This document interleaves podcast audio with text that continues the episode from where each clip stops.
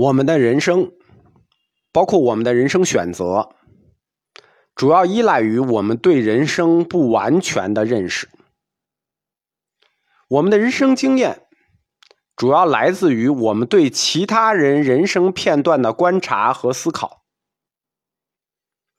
如果面对现实世界，能够让我们在一个更高的地方，把目光脱离开自己这个小小的区域。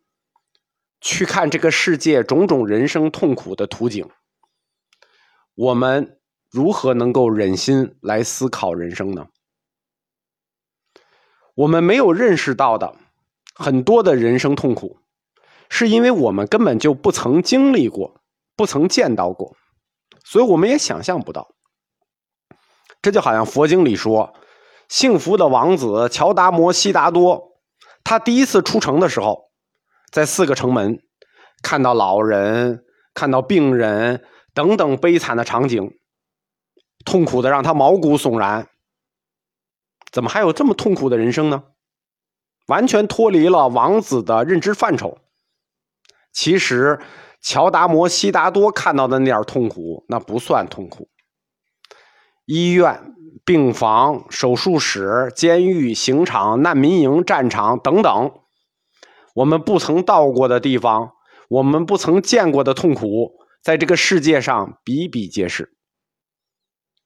在人类文学作品中，创作所有痛苦的那个集中营叫地狱，而地狱的素材其实就来自于我们现实世界。一个显而易见的事实是，无论是宗教还是文学艺术。对地狱的描写，包括它的细节，完整真实，历历在目；而描写天堂和天堂的幸福的时候，都是草草了事。为什么会这样呢？叔本华指出了原因，即他的三个世界论中的第三个，作为苦的世界。我们的世界是苦的世界啊。苦的世界当然是源源不断的去贡献苦，却无法提供永恒欢乐和幸福的素材。每个民族都有自己的宏大史诗，描述他们的上古英雄，但是都无法描述永恒完美的幸福。不光要完美，还要永恒。没有，他们记录的都是人类为了幸福所做的种种努力。包括他们的挣扎，他们的斗争，每个民族的英雄们为了实现这个目标，上刀山下火海，赴汤蹈火，不惧牺牲。而目标一旦实现了呢，幕布就匆匆落下了，就跟爱情传说一样，王子和灰姑娘从此过上幸福生活。那后面的事儿呢？没有以后。既然目标已经实现了。一切就已经结束了。如果再往后看，再继续，观众们只会看到失落和一地鸡毛。人类原以为自己可以从实现的目标中得到幸福，然而现实情况并非如此。因为登顶之后，你只有下山；目标实现之后，只有英雄老去，美人迟暮。人类还是人类，他还是以前的他。人类的整体命运和我们个体人的命运其实是相反的。人类的整体命运是充满悲剧特征的喜剧，是有悲剧特征，但它最终是喜剧，因为无论什么样的牺牲，物种总是向前。而个体的人生呢，则相反，是充满了喜剧特征的悲剧。无论你想用爱情、想用事业、想用修行来对抗，结果都是一样的。甭管你结婚还是不结婚，都改变不了你不幸福。甭管你是离群所居还是在人群之中，都改变不了你的不快乐。人生是一场悲剧，它又充满了种种喜剧的特征。所以我们可以不称之为悲剧，我们可以称之为悲喜剧。这个悲喜剧的人生特点，其实回答了我们期待已久的一个问题，就是佛教说人生是苦。既然人生是苦，那你活着干什么呢？悲喜剧的这个特征就能回答这个问题。人生是苦，但有意思。在看遍了苦难充满的黑暗之地后，没准你会发现这个美好世界的真正本质。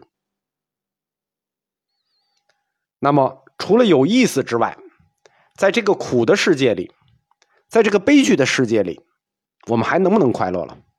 叔本华老师说，还是能的。但是你必须保持像年轻人那样，保持年轻人的天真，并且无知。不光天真，还要无知。无知者不光无畏，无知者还快乐。无知是快乐之本，是快乐的基础。所以苏东坡说：“人生忧患识字始。”你都别认字，保持你的无知，才能保持你的快乐。而且年轻的天真，他还有一个优势，就是不怕失败，不惧失败。因为时间还长啊，足够你去充满希望。失败怕什么？还有下一次，对吧？老人就不一样了，失败了就失败了。年轻人不怕，年轻人可以完全按照自己个人的意志去行事，无论成功还是失败，都会觉得很快乐。在《达摩流浪者》里头是怎么说的？永远年轻，永远热泪盈眶。年轻人。他们没有发现欲望的本质是永不停止的，所以他们还在追求愿望得到满足的那种快乐。因为时间对他们来说还多，人生对他们来说是一场一眼望不到头的旅程，远远没到就这一生被欲望已经驱使的精疲力尽的程度。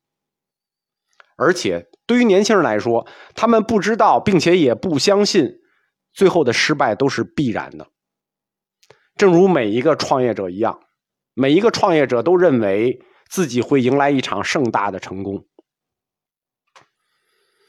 我们在青春时期快乐和畅想，大部分的原因其实都是时间造成的假象。生命这个时间呢，像一座山一样啊。年轻的时候你在山这面爬，死亡是在山的那一面，我们看不到。所以我们当然也不会去想，人生只有在下山的路上，在临近死亡的最后岁月里，他才能懂得人生的短暂。年轻人是不怕死的，因为他们看不到。只有当一个人在世上活得久了，才自然会怕死，因为时间对不同年龄段的人，它的意义不一样。我们中国有句老话啊，很糙。但是这句话符合叔本华的观点。